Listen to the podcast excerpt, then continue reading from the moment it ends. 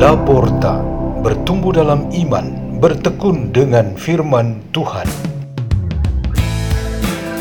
Radio Laporta, pintu terbuka bagimu untuk pertumbuhan pengetahuan dan kebijaksanaan tentang Allah.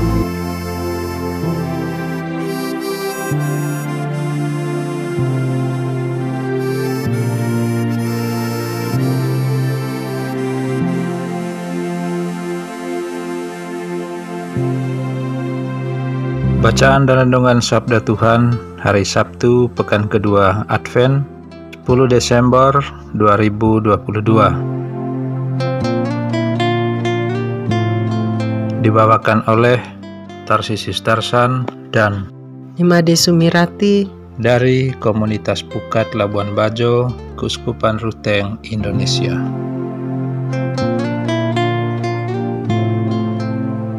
Inilah Injil suci menurut Matius bab 17 ayat 10 sampai 13. Ketika Yesus dan murid-muridnya turun dari gunung, para murid bertanya kepadanya, "Mengapa ahli-ahli Taurat berkata bahwa Elia harus datang dahulu?" Yesus menjawab, "Memang Elia akan datang dan memulihkan segala sesuatu." Dan aku berkata kepadamu, Elia sudah datang, tetapi orang tidak mengenal dia dan memperlakukannya menurut kehendak mereka. Demikian pula anak manusia akan menderita oleh mereka.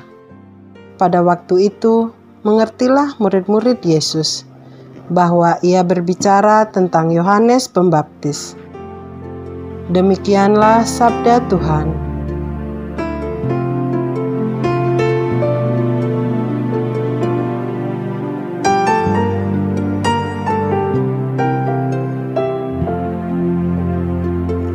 Renungan kita pada hari ini bertema Elia, si pembuat solusi. Tokoh-tokoh penting yang dipakai oleh Tuhan untuk persiapan kita merayakan Natal sangat besar perannya. Kita sudah sering berjumpa dengan tokoh yang berdiri di garis batas Perjanjian Lama dan Perjanjian Baru, yaitu Yohanes Pembaptis. Ia sangat terkenal Bahkan sampai detik ini masih ada orang Israel memandang dia jauh lebih terkenal daripada Yesus Kristus. Suaranya jauh lebih berpengaruh dan karena orang-orang lebih suka penampilannya, mereka tertarik dengannya sambil kurang menyadari kalau di balik suara itu ada yang jauh lebih utama. Tetapi semangat Advent kita tak akan lengkap jika tidak menyinggung tokoh lain yang juga amat terkenal dalam Perjanjian Lama jauh sebelum Yohanes, yaitu Nabi Elia. Dalam Injil hari ini, Yesus berbicara penuh kepastian dan menempatkan kedua tokoh ini dalam posisi yang sejajar.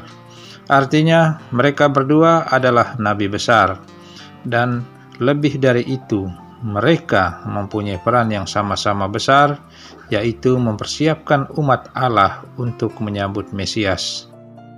Kitab Putra Sirak menggambarkan Elia yang datang sebagai pembawa terang dan pembaharu, dan itu ditegaskan oleh Yesus dalam Injil Matius.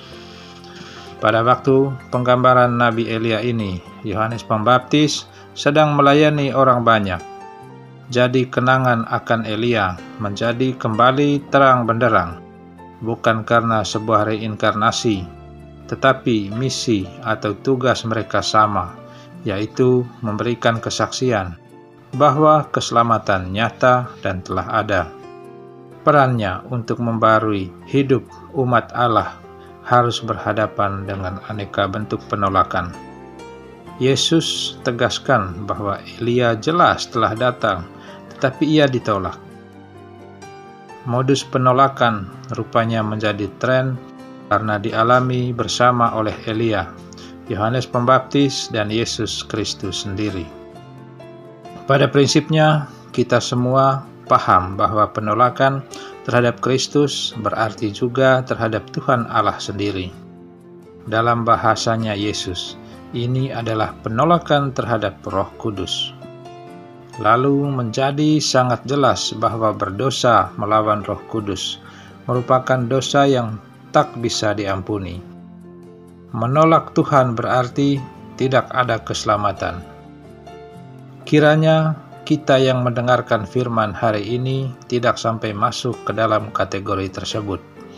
Namun, kita harus waspada supaya tidak memupuk potensi untuk menolak Tuhan, yaitu seperti menciptakan peluang atau mendukung orang lain tidak menjalankan hukum Tuhan. Contoh hidup yang tidak baik dan menjadi skandal bagi orang lain kita diam saja atau membiarkan terjadi perbuatan-perbuatan melawan Tuhan, dan seterusnya. Ini yang perlu dihindari terjadi dalam diri dan keluarga kita. Marilah kita berdoa. Dalam nama Bapa dan Putra dan Roh Kudus. Amin. Semoga kami tanpa bosan dan lelah menerima peringatan dan koreksi yang datang dari mana pun yang tujuannya untuk memperbaiki hidup kami menjadi lebih baik ke depan. Kemuliaan kepada Bapa, Putra, dan Roh Kudus. Amin. Dalam nama Bapa dan Putra dan Roh Kudus. Amin. Radio Laporta, pintu terbuka bagimu.